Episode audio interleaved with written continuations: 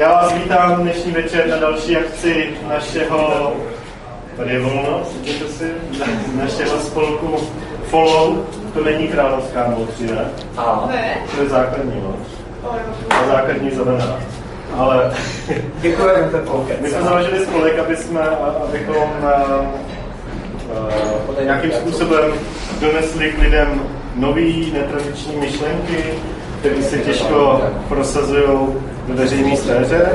Proto jsme pozvali i Terezu Urzovou, aby, aby přednášela o tématu, který je jí blízký, eh, protože studuje a vlastně už skoro je absolventkou eh, oboru medicína a věnuje se tady té problematice dlouhodobě.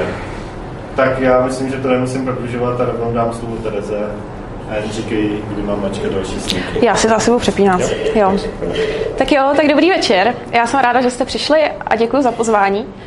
Já jsem si připravila prezentaci o legalizaci a potenciálu psychoaktivních látek. Já si to tady teda budu muset přepínat. Tak, o čem si dnes budeme povídat? Tak napřed si psychoaktivní látky nějak jakoby rozdělíme, aby jsme vůbec věděli, tak jako o čem je řeč a nějak se v tom základně zorientovali. Pak se podíváme na případovou studii alkoholové prohibice ve Spojených státech, protože když mluvíme o legalitě a prohibici látek, tak my máme vlastně v historii úplně geniální příklad toho, když psychoaktivní látka, kterou byl alkohol, byla nějakou dobu zakázaná a poté opět legalizovaná a vlastně se z toho dají vyvodit různé závěry. Eh, poté se nějak mrkneme na to, jaký je rozdíl eh, mezi léky a to, tomu, čemu my jakoby říkáme drogy dneska. A nakonec se podíváme na potenciál některých těch psychoaktivních látek ve vědě, případně jakoby v lékařství. Eh, já bych ještě na začátek řekla, že já tady během této přednášky nebudu nikoho vyzývat k tomu, aby jakékoliv látky užíval. Já jako věřím, že máte jako svoji hlavu a umíte se sebou nějak tak jako nakládat, jak nejlépe uznáte za vhodné. Takže to je asi jakoby nutný říct. A tak. Tak ten úplný začátek. Uh, rozdělení psychoaktivních látek. Uh, když mluví dneska v médiích někdo o tom, vlastně, jak se drogy rozdělují, případně nějaký lejci, tak dost často vám psychoaktivní látky rozdělí na lehké drogy a těžké drogy, což je úplně nešťastný a strašně zavádějící. Uh, jo, děkuji. Lehké, tvrdé. Uh, psychoaktivní látky se dají rozdělit podle různých metrik a ono nejde jakoby jednoznačně říct, která droga je lehká, která je jakoby těžká nebo, nebo tvrdá, uh, protože máme jakoby... Neskákej do toho.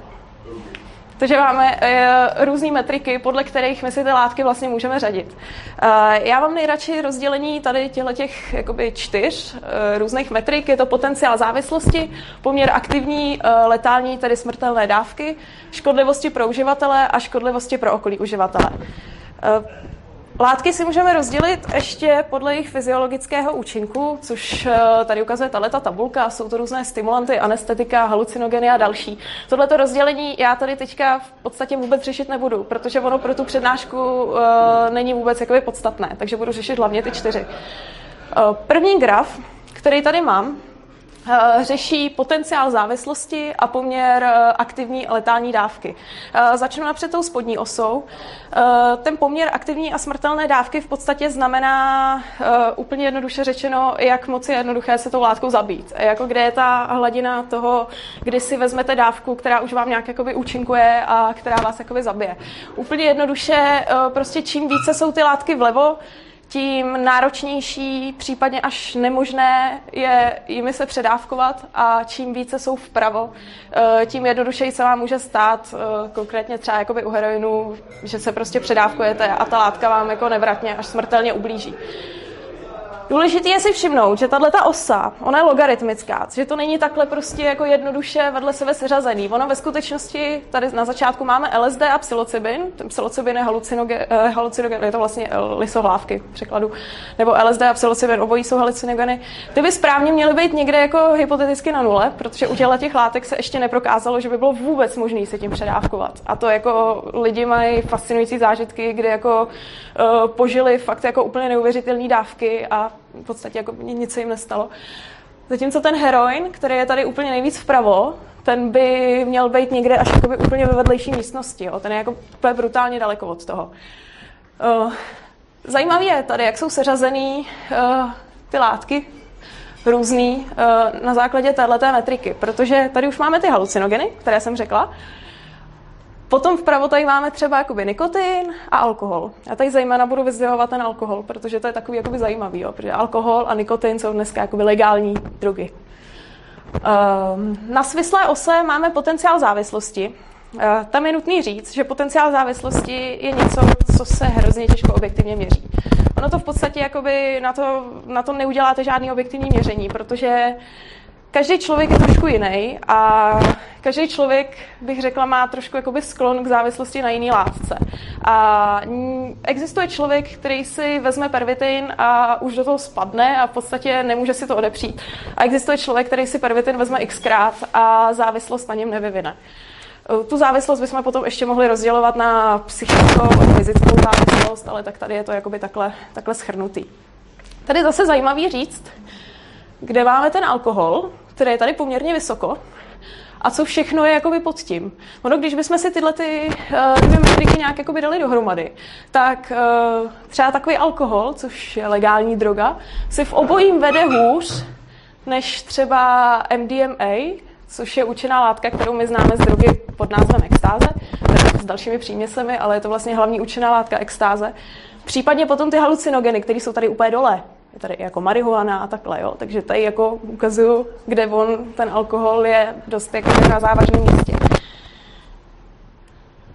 Pak jsou další dvě metriky, to je uh, škodlivost pro uživatele látky a škodlivost pro okolí uživatele látky.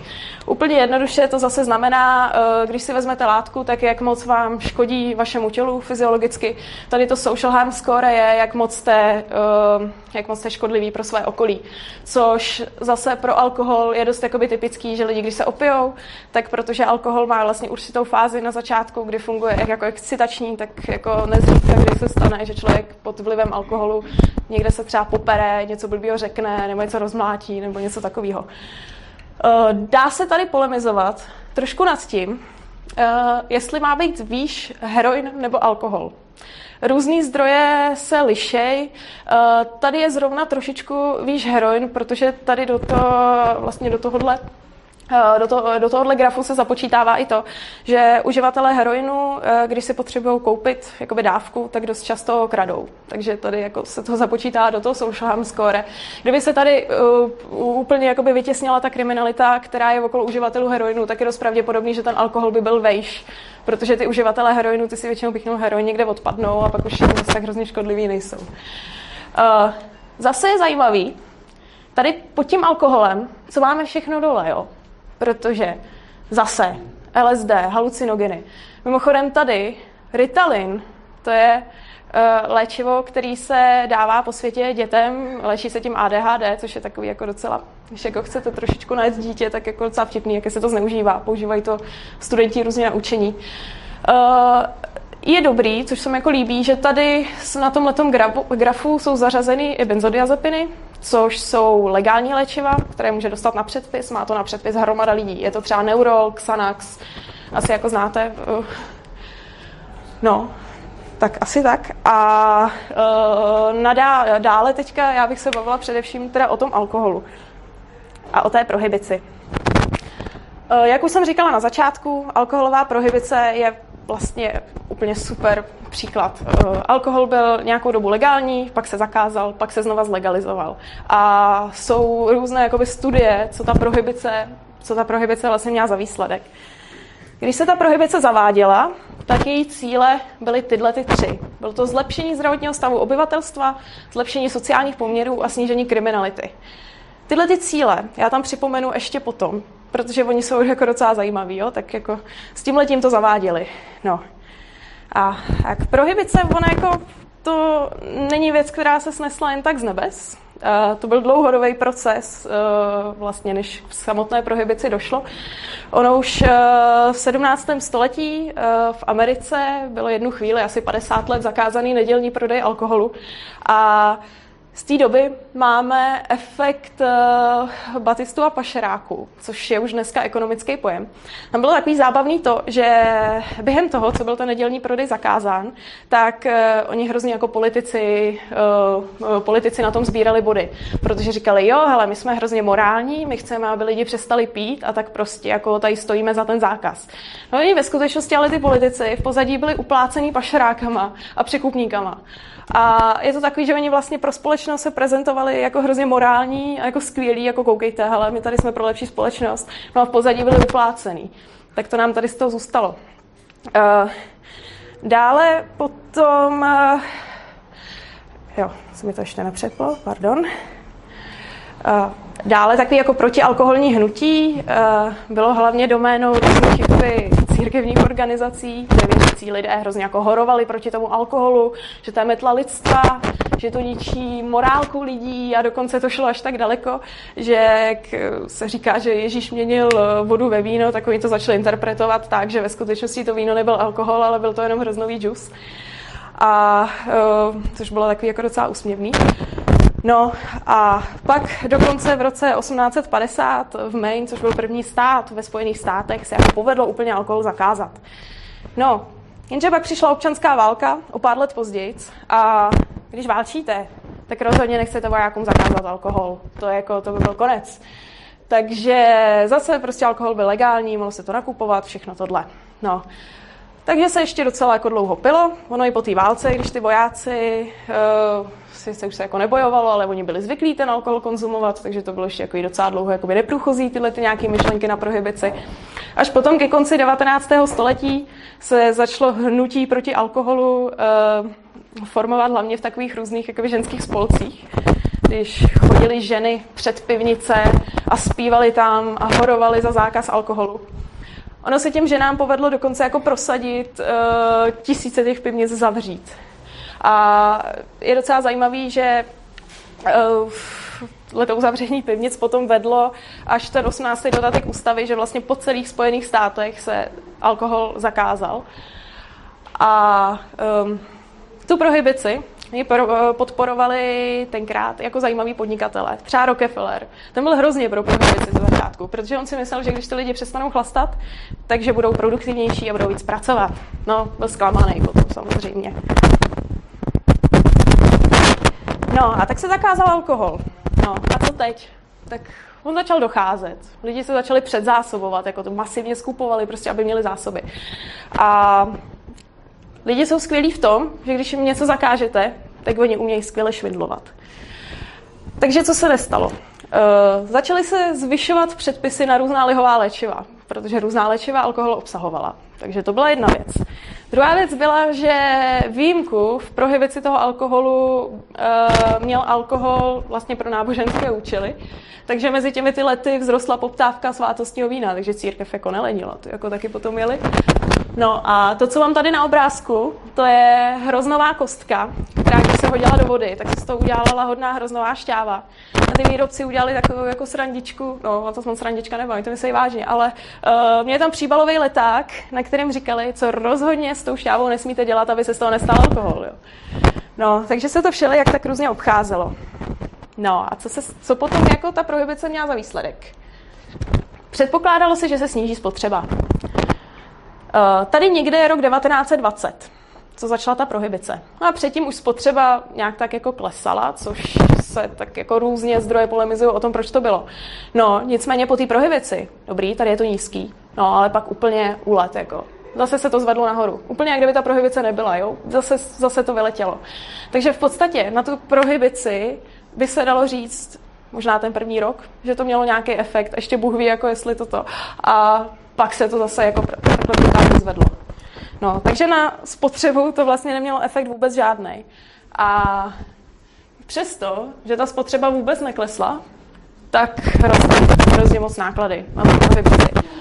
Průběhu roku 1920 tady pro, pro nějaký úřad pro prohibici, který mimochodem byl zavedený jenom kvůli té prohibici, už během toho prvního roku se zvedly jeho náklady ze nějakých něco, přes, něco málo přes 4 miliony dolarů na 13 milionů dolarů. A to byl jenom ten první rok té prohibice. A pak během dalších let se zvýšil počet zaměstnanců americké pobřežní stráže, 188%. Já nevím, jestli tam vzadu úplně to vidíte, tak to pro jistotu takhle řeč, řeknu. No a rozpočet jako o 500%. Mm. Proč zrovna pobřežní stráže?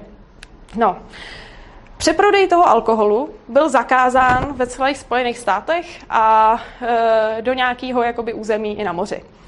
No a docela vtipný bylo, že během té prohibice se celkem masivně uh, zvedly, zvedly takový jako hm, zvedlo to, že lidi si chodili půjčovat lodičky a plavali za tu hranici, kde už potom jako byly ty lodě, kde oni si ten alkohol mohli koupit. Takže uh, lidi jako výletili za tím alkoholem, no a protože tenkrát úředníci nechtěli, aby se to dělo a hlavně jako po moři se ten alkohol tak jako by dovážel, tak se musela zvýšit, museli zvýšit náklady na pobřežní stráž.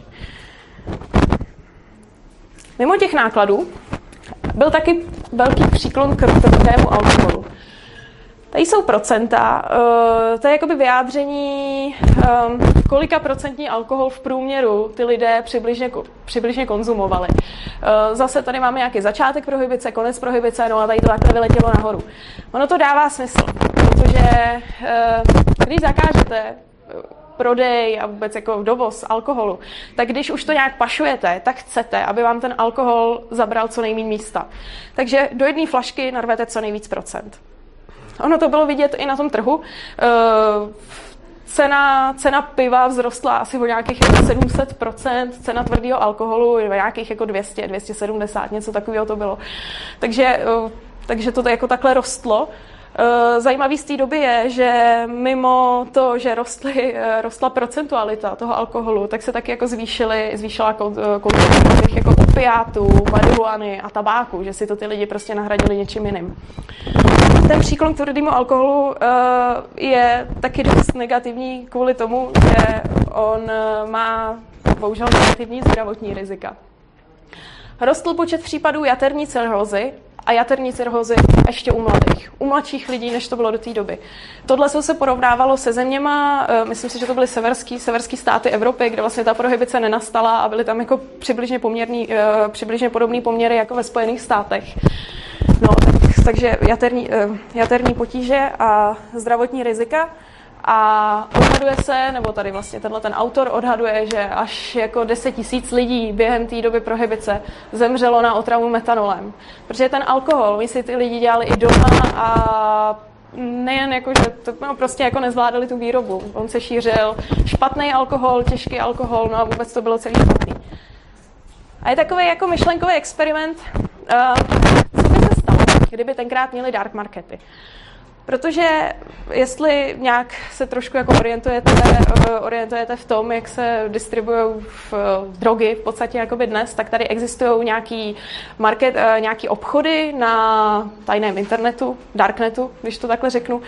A je zajímavé, že ty dark markety dneska jsou v podstatě taková varianta volného trhu.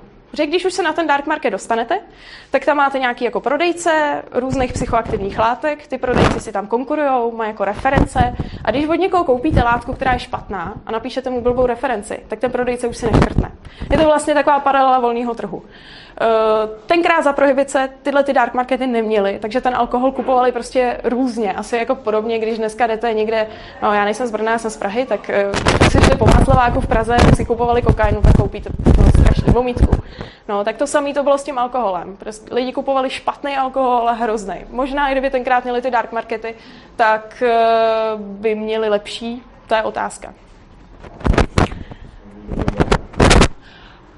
Dále se zvyšovala zločinnost, což byl taky vel, velký problém. Eh, v roce 1920 až 2021 vzrostla až o 78% oproti předprohibičnímu období. Ta zločinnost taky dává smysl uh, s ohledem na to, že ty lidi předtím si kupovali alkohol, najednou, když to prostě není legální, tak vlastně tu zločinnost jako vytvoříte. Ty, ty lidi dělají něco, co byli zvyklí předtím, akorát předtím to legální bylo, teď už to legální není. No, takže se zvýšila zločinnost na tomhle. Eh, zároveň o 81% bylo více začení zařízení podle alkoholu. Hnedka v těch prvních letech. A e, tři čtvrtiny všech vězňů přijatých v roce 1930 bylo obviněno z alkoholových a drogových přestupků. Masivně rostly náklady na věznice, na bezpečnost. Zase prostě samý negativní. A tohle, to, co jsem tady jakoby vyjmenovala, tak jsou v podstatě lehké přestupky. Ale oni se zvyšovali i závažný trestný činy. Tohle je množství, eh, množství vražd v přepočtu na 100 000 obyvatel. My máme začátek prohybice, konec prohybice, no a tady jako takovýhle čísla.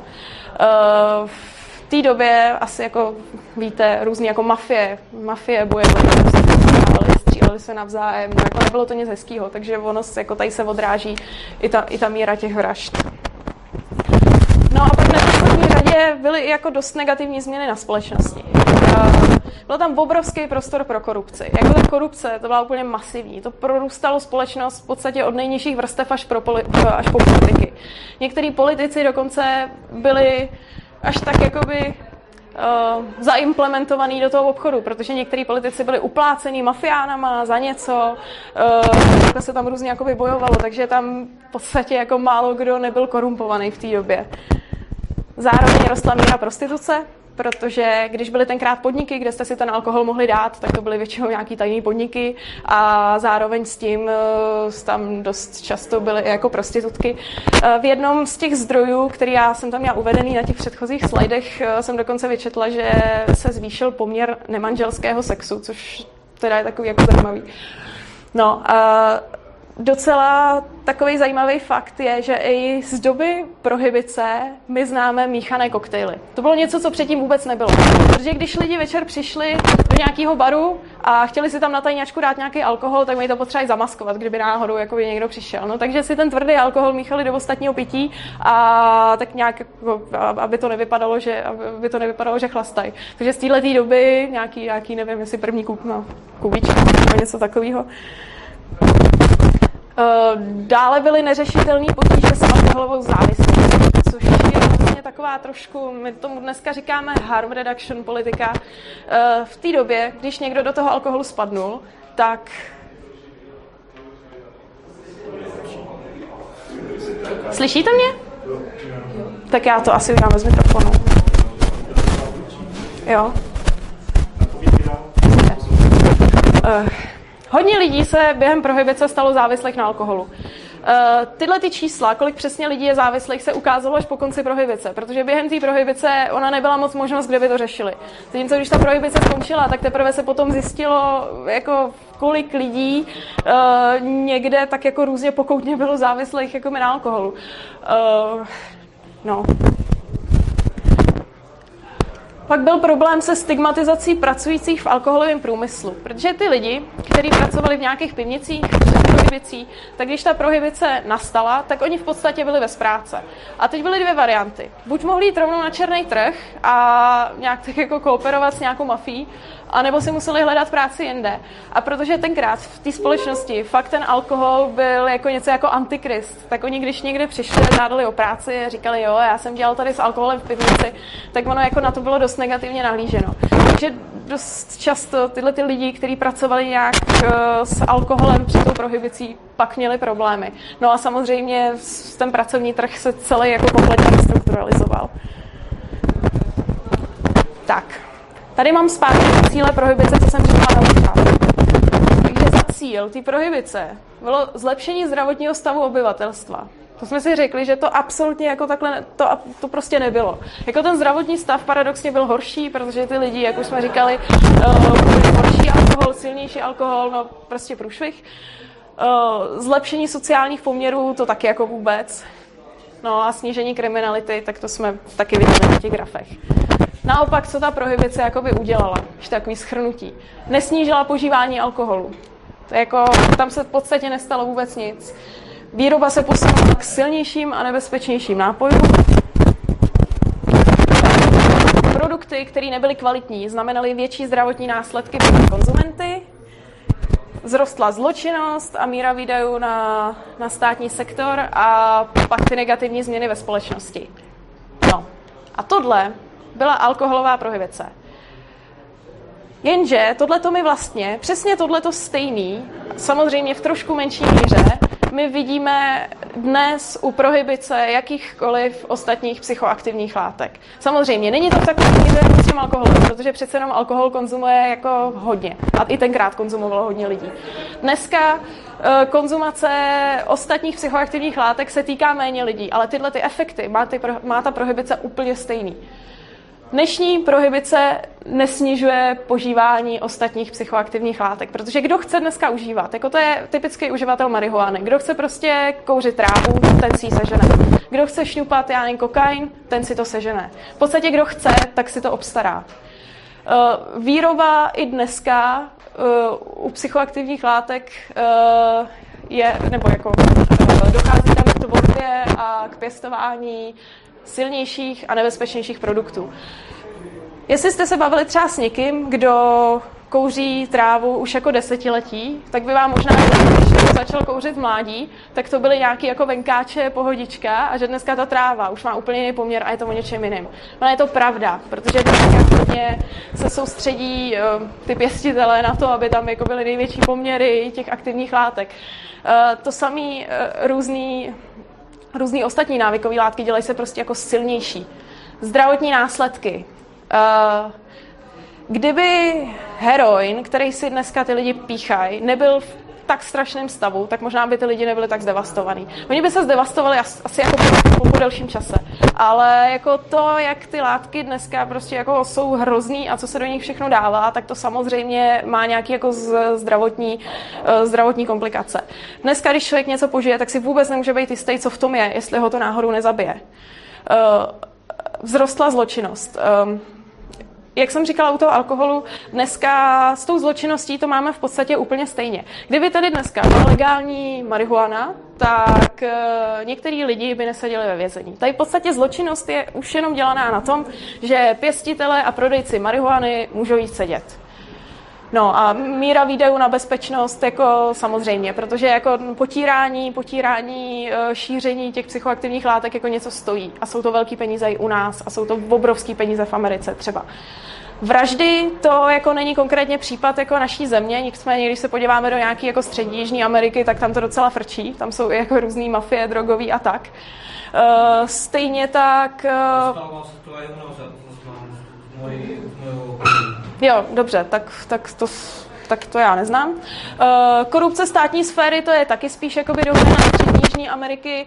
Uh, problém závislostí, uh, u nás naštěstí taky moc není, protože my máme jako skvělou harm reduction politiku v tom, že tady u nás, když se někdo stane závislý, tak je tady nastavená ta politika tak, že se je snaha tomu člověku pomoct.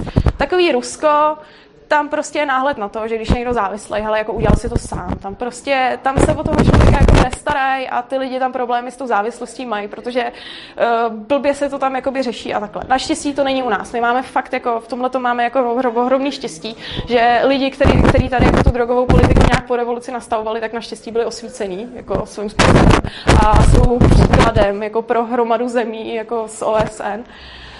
No a stigmatizace jako to bohužel je takový fenomén jako i trošku tady, protože jako lidi, lidi eh, konzumenti psychoaktivních látek dost často, i když, nejsou, i když nejsou závislí, tak jsou prostě stigmatizovaní. My tudíž v podstatě jako nemusím... Se mluvám, ale tam se do toho opravdu hlučí. Já nesnáším mikrofony. To zvládne. Lepší. Jo. Dobře, no. Je to slyšet? Přidáte. Povídej. Jo, teď je to lepší. Se tam slyším, to je hrozný. No, tak my v podstatě nemusíme dělat rozdíly. Prostě válka proti drogám nefunguje. A je jedno, jestli to byla prohyb, jestli to byla válka proti alkoholu, která měla obrovský dopady na celé společnosti, anebo jestli je to válka proti ostatním psychoaktivním látkám, kde se ty negativní důsledky týkají jenom části společnosti, ale pořád, pořád je to tady jako přítomný. No a různé státy ve světě si to začínají uvědomovat, protože třeba co se týká marihuany, tak eh, ve světě je teďka obrovský boom legalizace. Různé státy přicházejí na to, že potírání obchodu s marihuanou prostě, prostě se toho nezbavějí. Jako ať dělají, co dělají, tak ty lidi kouřejí tu trávu, schánějí si to jako úplně kdekoliv a tak, takže spíš jakoby už dneska docházíme vlastně k té legalizaci. No a ono v podstatě jakoby nedává, nedává vůbec jakoby smysl, proč bychom teda neměli mít legální všechny látky. Uh, já tady jsem dneska s psychoaktivníma látkama, nicméně já a můj manžel, my se obecně věnujeme uh, bych to řekla, konceptu bezstátní společnosti. A eh, v rámci různých jakoby, přednášek měl můj manžel na legalizaci drog ještě jako přednášku, kde se to řeší ještě víc jakoby z toho morálního a etického hlediska. Takže kdyby vás to zajímalo, eh, máme kanál na YouTube, kanál Svobodného přístavu a on tam o tom ještě říká jakoby další informace. No, a teď jaký je rozdíl mezi léky a drogami. Ono v podstatě dneska hromada lidí ve společnosti má takovou jako, takovou jako představu, že jsou léky, které jsou jakoby něco dobrýho, pak je ten alkohol, což už je teda jakoby droga, ale je legální, tak pořád dobrý. No a pak jsou ty drogy, což už je jako špatný. Ale ono jako ve své podstatě, ono to je jedna obrovská skupina látek. Když bych to jakoby zadefinovala, tak obojí jsou substance, které jako vpravené do organismu mohou měnit jednu nebo více jeho funkcí. Uh, my z historie známe různé jakoby, případy toho, kdy látky, které dneska jsou nelegální, byly v lékařství používané. Třeba heroin se používal na kašel, kokain je bych řekla, ještě pořád jako dneska docela poměrně dobrý anestetikum, i když už se nepoužívá. No, to by vám možná řekli některý lidi, co jestli, jestli mají ještě zuby, takže jako necejtí, když to šňupou. A benzodiazepiny, to jsou třeba látky, které dneska se běžně předepisují. Ono v podstatě, eh, já dost často říkám, oni nejsou špatný ty látky, špatný jsou uživatelé, který dost často prostě to užívají špatně a prostě ty látky za to nemůžou. Je to jedna, tak, jedna taková obrovská skupina. A já když o různých látkách takhle jako mluvím, tak protože slovo drogy má strašnou negativní emocionální konotaci a jakmile řeknete drogy, tak lidi se vyděsí, tak já radši říkám psychoaktivní látky protože v tom je v podstatě jakoby obsažený vše a uh, lidi nejsou zděšení v podstatě jakoby při prvním slovu, při prvním slovu drogy.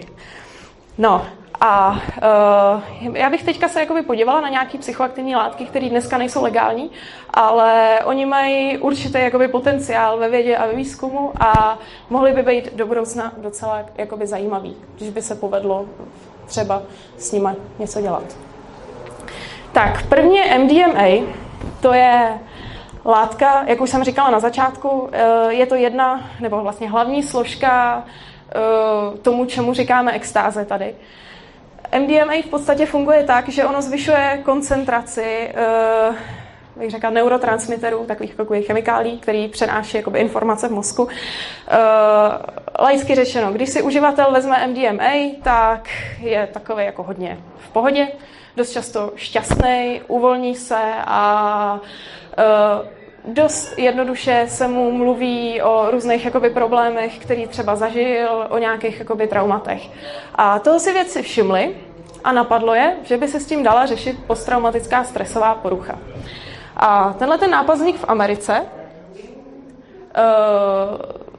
MDMA jde vlastně už teďka do třetí fáze lékového testování, což potom je jakoby fáze, která bude probíhat tady u nás. No a fáze dvě, která probíhala na 28 účastnících, měla úplně skvělé výsledky.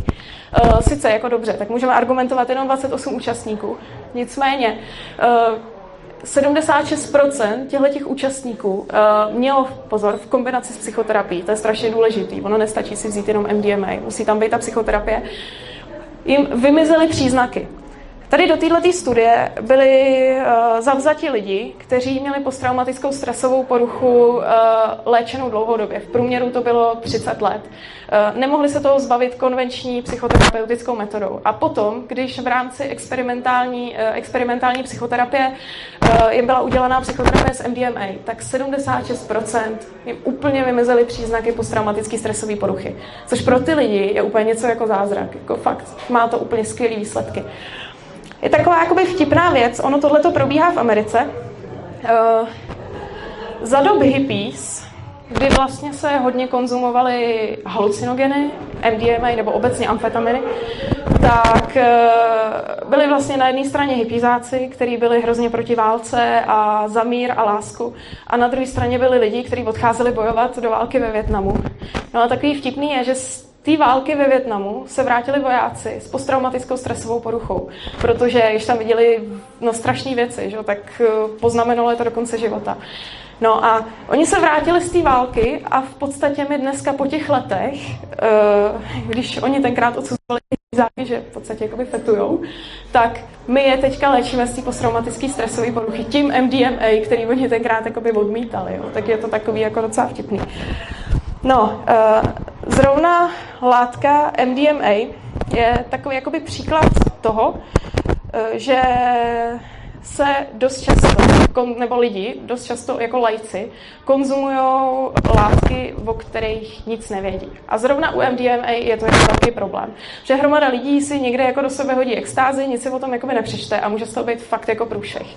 Uh, což mimochodem je taky trošku důsledek té prohibice. Jo. Tady v té společnosti je úplně strašná neinformovanost, co se týče těch látek. Konkrétně u MDMA eh, člověk, pokud jako nepije, tak mu tam může dojít k přehřátí, může dojít k určitému jako přidávkování, až nějaký jako serotoninový syndrom to může vzniknout. A Uh, bohužel to ty lidi dost často jako kombinují s alkoholem, což jako ono obecně. Kombinovat různé psychoaktivní látky je strašný průšvih a ještě s alkoholem to je úplně No, uh, takže to je vlastně taková jakoby látka, která s psychoterapií nám v medicíně může hodně pomoct, ale bohužel se v široké sféře laicky konzumuje a konzumuje se uh, neinformovaně, což bohužel je takový smutný. Další látkou je psilocybin, to je halucinogenní látka z lisohlávek. To je látka, která se v experimentálních podmínkách zkouší i tady u nás v České republice, čímž už jsme vlastně docela jakoby známí po světě. V Národním ústavu duševního zdraví, což je kousíček za Prahou, už uh, s psilocybinem zkoušeli modelovat psychózu na zdravých dobrovolnicích. Tahle ta studie se právě, právě vyhodnocuje. Uh, ono je hrozně dobrý, uh, že psilocybin nebo vlastně jakýkoliv halucinogeny, když by řekla psilocybiny, LSD, oni navozují, jakoby, říká se tomu trip, ale v podstatě navozují jakoby psychotické zážitky. A věc se napadlo, jestli ono to nemůže být trošku jakoby podobný psychotickým zážitkům, který třeba zažívají schizofrenici. Eh, dneska jsou psychiatři a psychoterapeuti, kteří dokonce jsou toho názoru, že když chce někdo dělat dobrýho psychiatra, tak eh, aby pochopil schizofrenika, tak by nějakou takovou halucinogenní látku měl požít, protože jako, eh, jako říká se, že je to do jisté míry podobný. No, tak uvidíme, co potom jako vyleze z vyhodnocení té studie. Dále se u nás předpokládá, nebo je v plánu vlastně v tom Národním ústavu duševního zdraví, že se bude podávat psilocybin lidem s farmakorezistentní depresí, což znam, to jsou deprese, které neodpovídají na konvenční léčbu, což je taky docela problém, protože jako deprese je něco, co nechcete. Z různých studií v historii totiž vyplývá, že, nebo trošku to vypadá, že by ten psilocybin mohl mít dlouhodobě, dlouhodobě antidepresivní účinky, což je zajímavý. A pak je v plánu i komparace antidepresivních účinků ketaminu a psilocybinu, protože u ketaminu to je dneska známý. Ketamin má docela rychlou antidepres, rychlej antidepresivní účinek krátkodobý. Používá se to vlastně v tom Národním ústavu duševního zdraví uh, při určitých indikacích. Možná nevím, jestli jste postřehli, že už byly schváleny jako nosní kapky s ketaminem na, na akutní no já nevím, jestli můžu říct ataky, ale prostě no, na akutní depresivní příznaky. A tak se budou porovnávat ty krátkodobý antidepresivní účinky ketaminu a dlouhodobý psilocybinu. Pak probíhaly různé studie s léčbou závislostí, protože taky z různých studií to vypadá, že psilocybin by mohl pomoci léčit závislosti na, bych řekla, závažnějších drogách myslím třeba heroin. Což je jakoby zajímavý. U hodně lidí eh, jsou třeba v Jižní Americe jakoby různý centra, kde se tohle jakoby zkouší a má to jako zajímavé výsledky.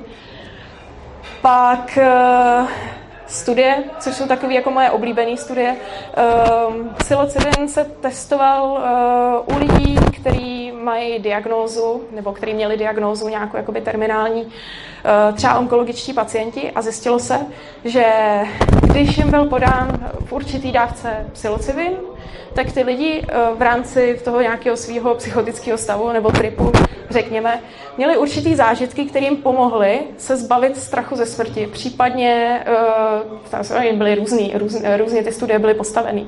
Případně i si jakoby vyřešit uh, pár měsíců předtím, než zemřeli, životní hodnoty, uh, srovnat si vztahy a takhle. Mimochodem tohle je věc, která by se taky u nás mohla dělat. Tohle jako do budoucna. Je to jakoby v plánu. Um, ty úzkosti ze smrti se řešily i pomocí LSD, nicméně uh, LSD se, LSD se to dělalo spíše dřív. Dneska už je od LSD trošičku jakoby odklon spíše k tomu psilocybinu. Ona je to jako jednoduše jako ekonomická záležitost, protože trip na LSD trvá něco přes 12 hodin, na psilocybinu, na psilocybinu je to tak jakoby polovina a ty lidi, kteří dělají ty experimenty, musí to zaplatit. No a ono, jako, když je to přes 12 hodin, tak to je dost jakoby nevýhodný. Takže je snaha spíše jakoby tyhle, ty, tyhle ty pokusy dělat, dělat na psilocybinu. No, nicméně to LSD u třetiny pacientů ve studii od tohoto vědce tam taky poklesl strach ze smrti. Zároveň se testovali, testovalo zmírnění chronické bolesti, což eh, fungovalo tak, že vlastně ty lidi po tom, co jim bylo podáno LSD, tak eh, se jim snížila pravidelná dávka opiátů, což by bylo taky dobrý, kdyby šlo. Zároveň zase ty studie s léčbou nějakých jakoby závislostí, konkrétně eh, u LSD to byl alkoholismus. No a my jsme s LSD takovou docela jakoby známou velmocí, nebo jakoby spíš historicky. Protože tady do roku 1974 tady to byl takový docela jako fenomén. Možná, jestli někdo znáte Stanislava Grofa, to je psychiatr, který dneska už pracuje v Americe. Tady v rámci experimentů v České republice do tohle roku, než se LSD zakázalo, tady to jako konzumovalo docela hodně lidí, experimentálně. Dokonce se říká, že v rámci těch experimentů to požil i Miloš Zeman, což je takový jako zajímavý. Říkala to jedna socioložka na, na jedné konferenci. Uh, nevím, jestli se k tomu Zeman vyjádřil, myslím si, že ne.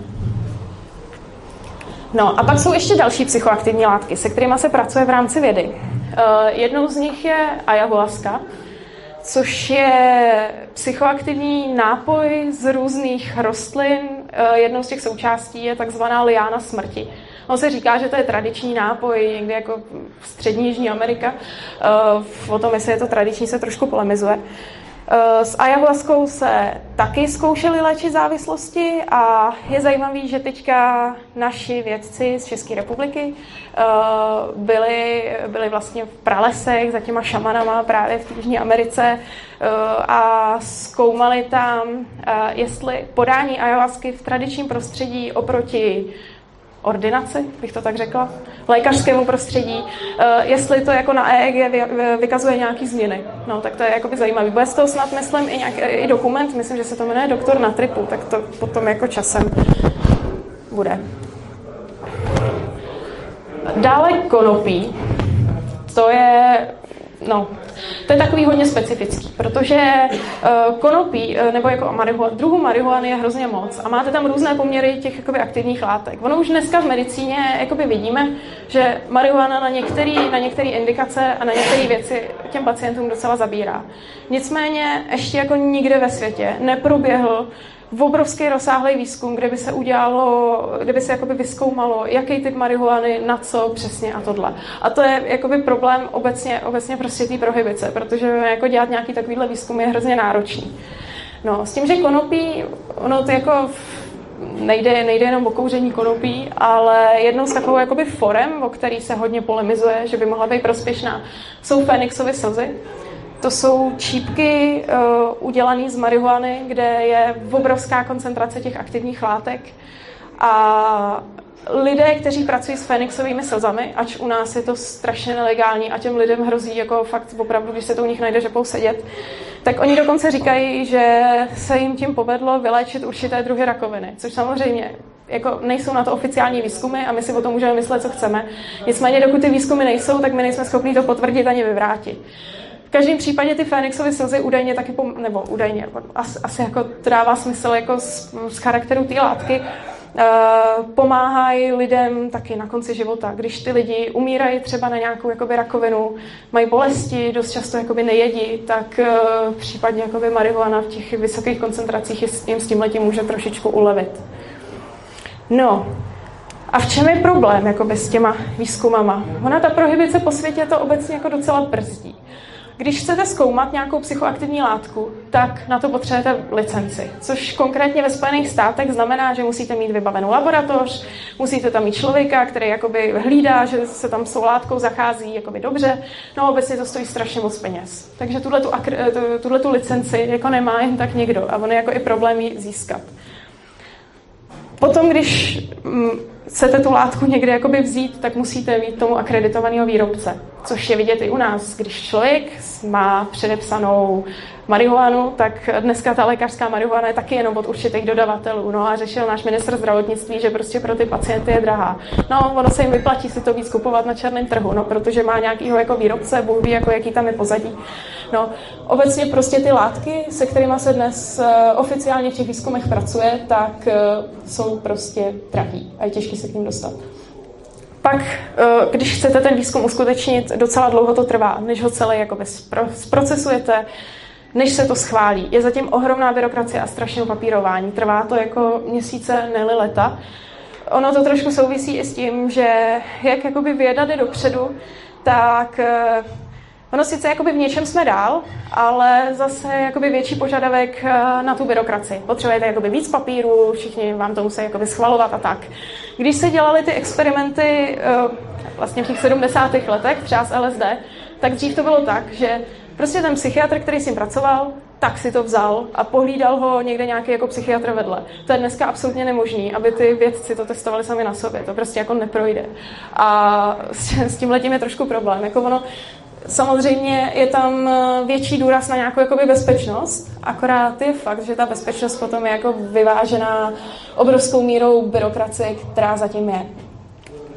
No a tolerance společnosti. To je jako velký problém, protože eh, dneska u nás se ten psilocybin testuje. A je to možná i tím, že tady v této zemi je trošku, bych asi jako řekla, větší tolerance k určitým látkám, než někde jako v zahraničí. Jako v některých zemích uskutečnit takovýhle výzkum je prostě jako nemožný. Tam to prostě jako neprojde. Tady u nás my jsme, bych řekla, jedna, no možná tak jako do desítky, do desítky zemí s nejlepší legislativou ohledně psychoaktivních látek a hlavně tady opravdu bych řekla, že jsou dost jako osvícený lidi, kteří jsou ochotní jako leco spovolit a tohle fakt jako není úplně standardem. No, tak nějaký závěr bych to tak schrnula, co jsme tady říkali. Tak, mluvili jsme o té alkoholové prohibici. Uh, prohibice jako nějaká případová studie, tam jasně vyšlo, že pro společnost to byl akorát jako přítěž bez benefitu. A ta prohibice byla jakoby ve velkém měřítku, ale uh, pro menší část společnosti to tak jakoby stejně dopadá i u těch ostatních psychoaktivních látek. No. No a dnešní prohibice bohužel významně brzdí výzkum, který může být prospěšný a který nejenom, že může různým lidem jakoby pomoct, ale fakt jim může jakoby ulevit v hodně těžkých jakoby chvílích. No a jenom takové jako na závěr ukončit válku s drogami. No. To je to, co bych si jako přála já, protože mi to přijde, že to prostě dává jako smysl. No, tak na závěr, uh, já si potom, jestli máte nějaký dotazy, tak já nevím, jestli... A to asi, to asi vete. Uh, jak už jsem mluvila o tom, my se s manželem věnujeme spíše jakoby konceptu bezstátní společnosti, s tím, že psychoaktivní látky jsou tak jako trošku mé téma. Nicméně, kdyby vás jakoby zajímaly, ať už tohle téma, nebo obecně celý ten koncept bezstátní společnosti, jako anarchokapitalismus, co my máme, tak máme Facebook Svobodný přístav, případně na YouTube máme hromady přednášek na kanálu Svobodného přístavu. A můžete se nám ozvat, cokoliv. A tak. No. Děkuji.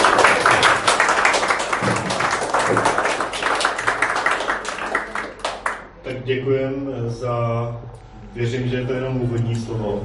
Já musím Tereze dát za pravdu, protože jsem nad tím tak přemýšlel a zhruba před těmi pěti a půl lety, když byla ta prohibice u nás, taková tak krátkodobá, jestli si na ní vzpomenete kvůli uh, tomu, že se objevil ten nekvalitní alkohol, který otrávil pár lidí, tak já jsem v té době měl s kamarádem po gymnáziu vlastně takový e-shop s alkoholem a musím říct, že jakmile, ale to bylo opravdu jako 10 minut poté, co vyhlásili tu prohibici, a poté, co policajti šli do těch hospod zapečetit ty láhve, nebo co tam dělali, tak bychom měli největší poptávku po alkoholu vůbec.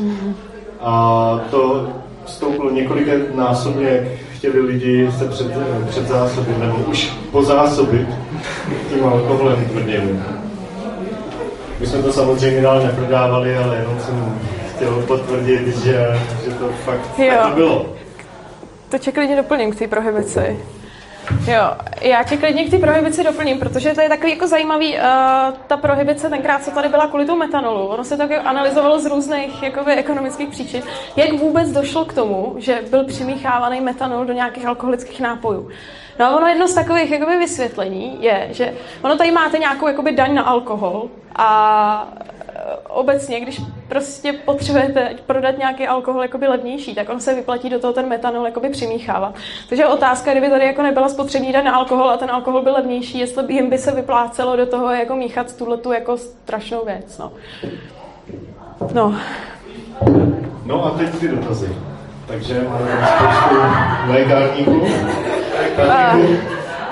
Ale můžu jenom ještě, ještě takový detail. Uh, já vás jenom upozorním, já tady natáčím na záznam a protože vím, že jsou tady jako různí lidi, kteří by mohli k tomu mít připomínky, tak bych jenom vás upozornila, že tenhle ten záznam se pak objeví na internetu, abyste neměli případně potíže.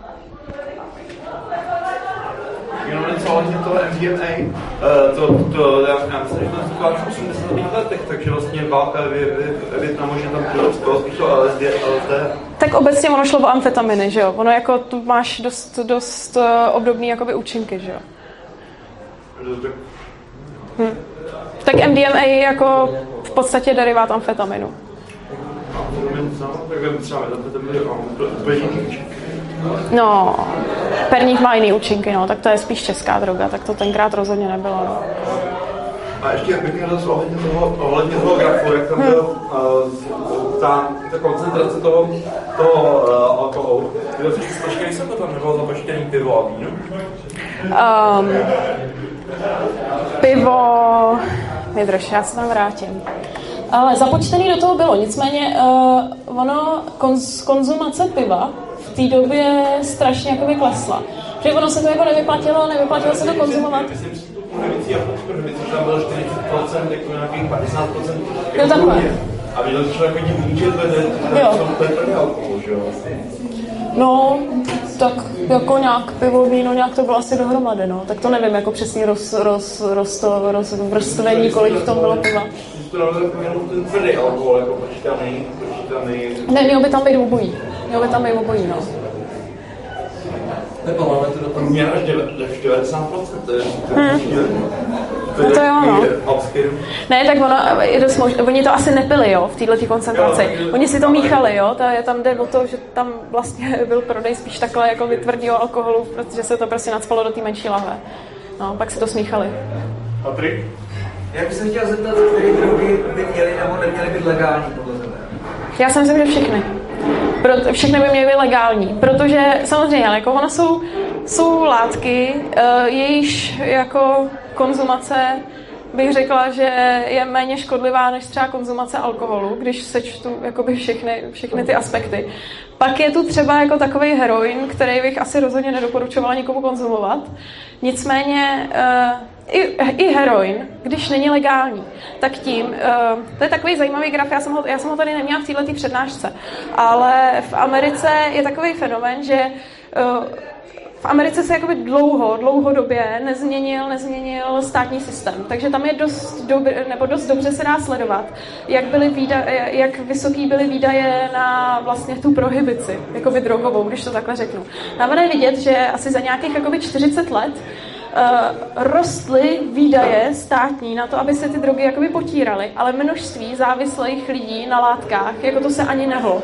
Protože ono, uh, to tak trošku přijde mně, že závislost, nebo jako možná by se mnou někdo asi polemizoval, ale já závislost beru jako příznak, a jakože příznak nějakého problému, který člověk má jakoby ze života předtím. A to, že spadne do těch drog, on kdyby prostě ten člověk nebyl jakoby něčím traumatizovaný a neměl tam nějaké potíže, tak si myslím, že by se mu to nestalo. Že si, jako třeba já to beru tak, že prostě ta závislost je až jakoby následek nějakých jakoby souher životních, co se tam jakoby dělí do té děli do doby.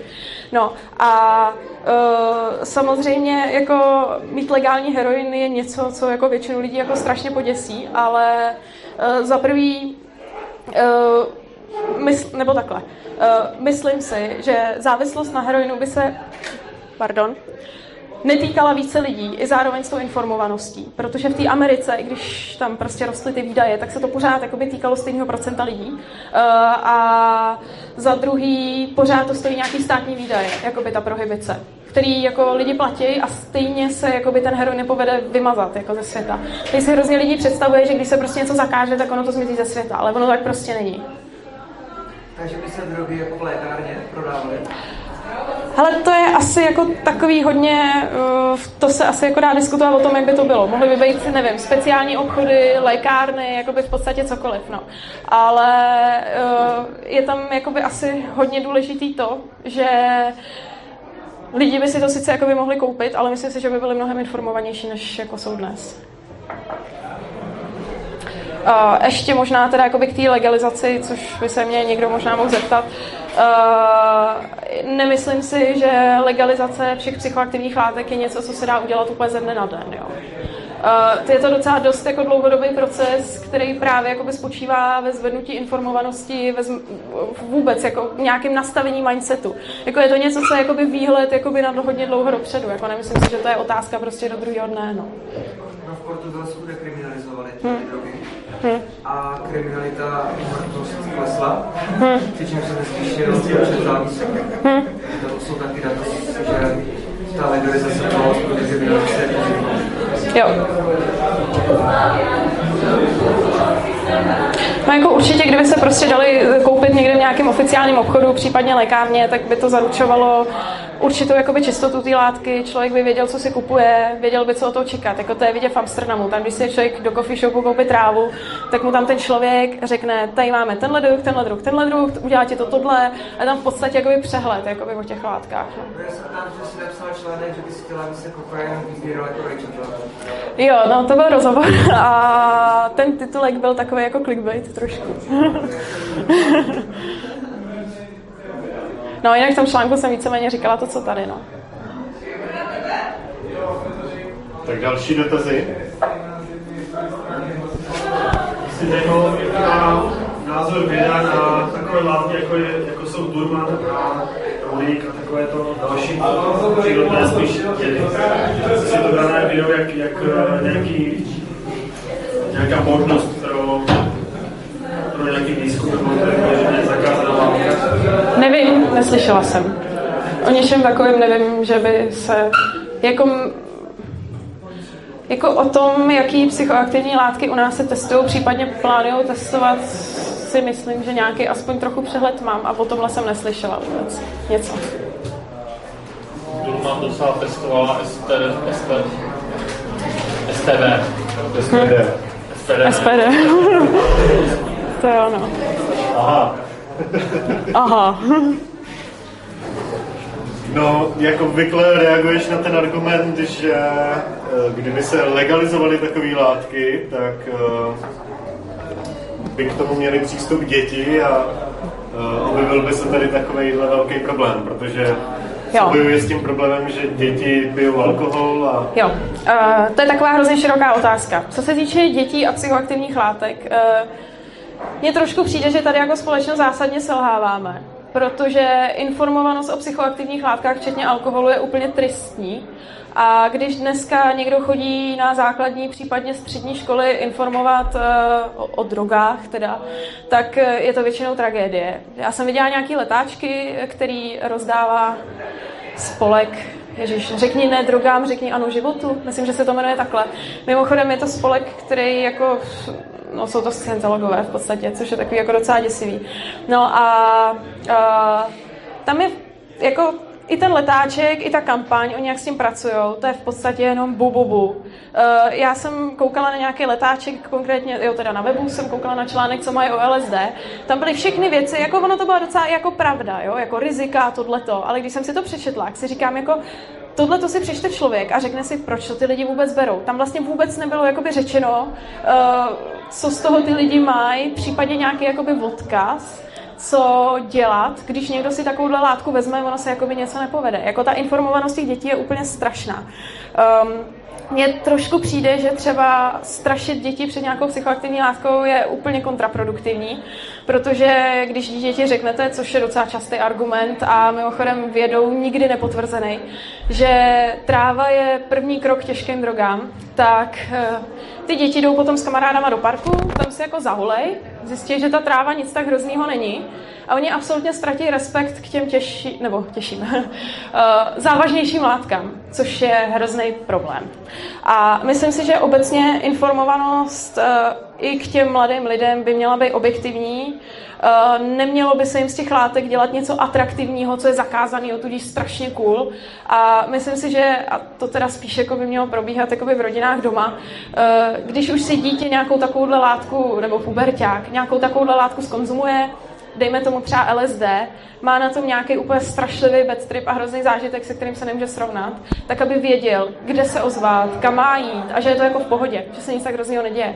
Protože dost často se stane, že ty adolescenti něco jako snědí a pak se bojí přiznat, protože z toho hrozného stavu, který už v té době hlavě mají, se pak ještě bojí, že bude průšvih a obecně se neví o možnostech toho, že jsou možný takovýhle stavy, jako třeba psychiatr, pomocí psychoterapeuta nějak zpracovat. No, takže s těma dětma, no, prostě nevím, líp to nějak jako informovat a nedělat jim z toho zakázanou zábavu. Mně vůbec tak jako trošku přijde, že hromada dětí jako začne pít alkohol jenom protože je to něco, co můžou dospělí a oni nesmějí, jo. Že to je hrozně jako cool. A ono možná, kdyby se z toho tahle ta cool věc nedělala, tak oni by to nekonzumovali tolik. To je, myslím si, že to je zrovna případ uh, Amsterdamu, kde uh, oni ve škole tu informovanost konkrétně o marihuaně mají hodně dobrou a tam je, tam je jako zajímavé, že spíš ty lidi jakoby uh, mladý od spíš jako se zmenšuje jakoby to množství těch konzumentů. Já si myslím, že je to kvůli těm frontám, protože tam se, se jako nedostane. To je ono. Já, bych se, se chtěla zeptat, jak jsi postavila k situaci, když zjistila, že vlastně tvoje dítě bere nějaký drogy, psychoaktivní látky. Jo, tak záleží který. Eh, když mi řekne, měl, když mi řekne dítě moje, měl jsem tohle, tohle, tohle, tak napřed by mě zajímalo, jestli, má, jestli je závislý, jako nebo ne. Jako... Takže kdyby třeba přišlo s tím, že já nevím, že si s dětskama v parku dali uh, houbičky, jsou... Jo, houbičky. No, tak jako mu řeknu, že je to asi nešťastný. Uh, kolik si zjistil informací o tom napřed, ten mladý člověk? Asi bych se jako zeptala, uh, nevím, jako nějak bychom probrali tu situaci, jak moc to dítě do té doby bylo informované o těch věcech, uh, kolik si toho jakoby vzalo, jestli má nějaké jako negativní následky potom a případně jako co plánuje do budoucna. Vzít si znova nebo nevzít si znova a pak by se s tím asi nějak pracovalo. Jako já bych třeba asi byla ráda, když by jako moje dítě něco konzumovalo, abych o tom věděla, aby když by se prostě něco jakoby dělo, tak aby se to dalo řešit včas. Třeba, já nevím, jako pervitin možný vzít si xkrát, člověk na tom závislost fakt vyvinout nemusí. Ale pak jsou lidi, co si to vemou jakoby jednou a fakt už k tomu tu silnou, je pervitin vyvolává teda psychickou závislost. Pak už k tomu tu silnou inklinaci mají a asi bych chtěla, dost by mě zajímalo, jestli třeba moje dítě, když by někde vyzkoušelo, no dobře, tak asi bych nebyla ráda, kdyby se to dýchalo, no, ale tak kdyby si šňuplo někde pervitin, mě asi i zajímalo jako ten jako postoj toho dítěte k tomu, potom co dál. Uh, myslím si, že zakázat znamená, že to bude dělat tajně.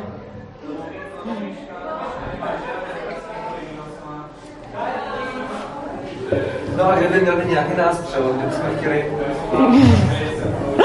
Co? Co jako?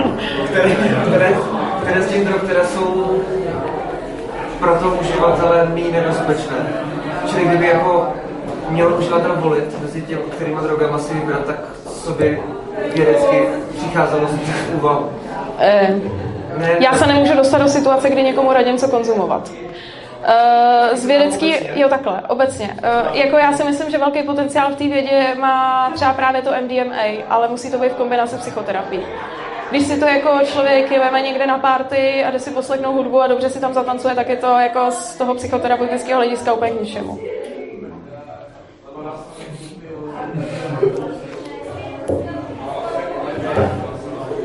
Další dotaz? Jo, jinak, jo, pro mě ještě doplním. Jako, mě, já, mně se třeba hrozně líbí ty pokusy s tím eh, psilocybinem a LSD v té paliativní péči. Protože mně třeba přijde, že tady ve společnosti je umírání něco, co je jakoby úplně na okraji společnosti. Eh, Vůbec se to jakoby neřeší, nemluví se o tom a dost často se jakoby děje, že člověk, když zjistí, že má před sebou poslední rok života, tak spadne do hrozných depresí. No a na tohle jako nějaký antidepresiva dost slabý.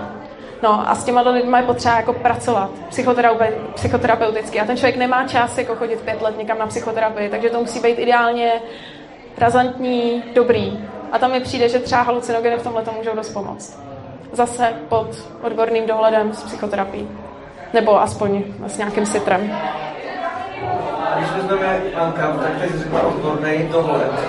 Čili budeme brát, že státem garantovaný někdo by na to měl dohlížet, protože tam přijde jako taková další úroveň totality. To se o těch drogách teď No. Jasně, a tak já říkám, že jako doporučuji odborný dohled, že jo? Jako to není něco, jako není to tak, že já bych to legalizovala jenom pod odborným pohledem. Uh, jako mně je to v podstatě jedno, jako ať si to člověk konzumuje jak chce, jo. Akorát si myslím, že aby to mělo nějaký přínos, třeba v té psychoterapii, tak je dobrý tam ten odborný dohled mít. Protože oni ty odborníci i dost často odhadnou situaci, umějí řešit, když se třeba jakoby něco stane, jo? Že, což už je dobrý, že tohle už se tady taky dneska taky jako rozšiřuje. Nevím, jestli znáte někdo Českou psychedelickou společnost, oni se asi scházejí tady v Brně. No, tak třeba Česká psychedelická společnost měla obrovskou akci uh, na nějakém hit-hitu, myslím, že to bylo. A Oni dělají to, že jezdí na festivaly s obrovským stanem a jmenuje se to Psyker a je to projekt, eh, když někdo prostě na festivalu, což dost často dopadá bohužel nešťastně, si někdo vezme, já nevím, počínaje LSD, no prostě jakoukoliv psychoaktivní látku, tak eh, a něco se jakoby negativního stane, on má nějaký blbý stav, tak do tohohle stanu ty české psychologické společnosti si může jít jako oddechnout a jsou tam lidi, kteří jsou školení na to, jak eh, toho člověka zvládnout. Což ješ- ještě mě k tomu napadlo. Uh, lékařská věda dost často blbý stavy řeší tak, že zaplácne to nějakýma eh, benzodiazepinama. Což já si třeba myslím, že je úplně nešťastný. Protože když přijde člověk jako v blbým tripu s LSD, všechno se mu jako točí, on je v nějakém úplném jako strašném pekle a teď přijde doktor, hodí ho někde na postel, nedej bože sváže a prostě prdne mu nějaký jako benzáč, aby se uklidnil, tak si nemyslím, že to je jako dobrý. Si myslím, že člověk by tím stavem měl projít, ideálně s někým, kdo to jako rozumí, vydechat to a nějak to prostě nechat přirozeně doběhnout. My jsme Psyker viděli na, na, na Pavla. A nejenom jako, že se tam skládají ty, kteří to přehnali, ale jako respektují, že někteří lidé to užívají Hm. a snaží se vytvořit takový prostředí, aby to nevedlo k nějakým Jo. okamžikům. Jo, oni i informují o těch látkách, což je jako hrozně dobrý, protože fakt jako na těch festivalech, já jsem byla na přednášce konkrétně o Psyker, a oni říkali jako lidi, co jsou schopní si vzít za kombinace, to je úplný úlet, jako. Oni jsou schopní prostě splácat ketamin dohromady s alkoholem a ještě prostě na to hodit, já nevím, jako co dalšího. Jako ty lidi to jsou někdy sebevrazy, jo, skoro. A nejhorší je, že si dost často jako vemou něco, co vůbec nevědí, co je, což mě teda přijde strašně nezodpovědný. Existuje stránka nebo graf, graf kde vlastně všech drog uh, Jo. Jo, jo, přesně, no. Na, na webu jsou uh, různé jakoby grafy, kde jsou kombinace látek, které jsou snesitelné a které absolutně jako se nemají kombinovat. Z pravidla je to tak, že s alkoholem by se nemělo kombinovat vůbec nic.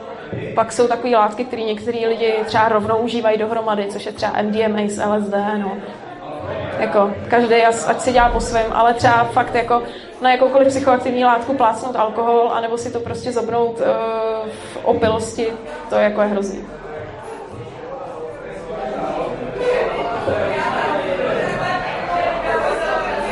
Tak jo, pokud nejsou žádný další dotazy, tak moc děkujeme Tereze, že vážila tu cestu z Prahy v tom hustém počasí a dorazila. Přestože nás tady není úplně tolik a já věřím, že tyhle myšlenky rozšíříte dál.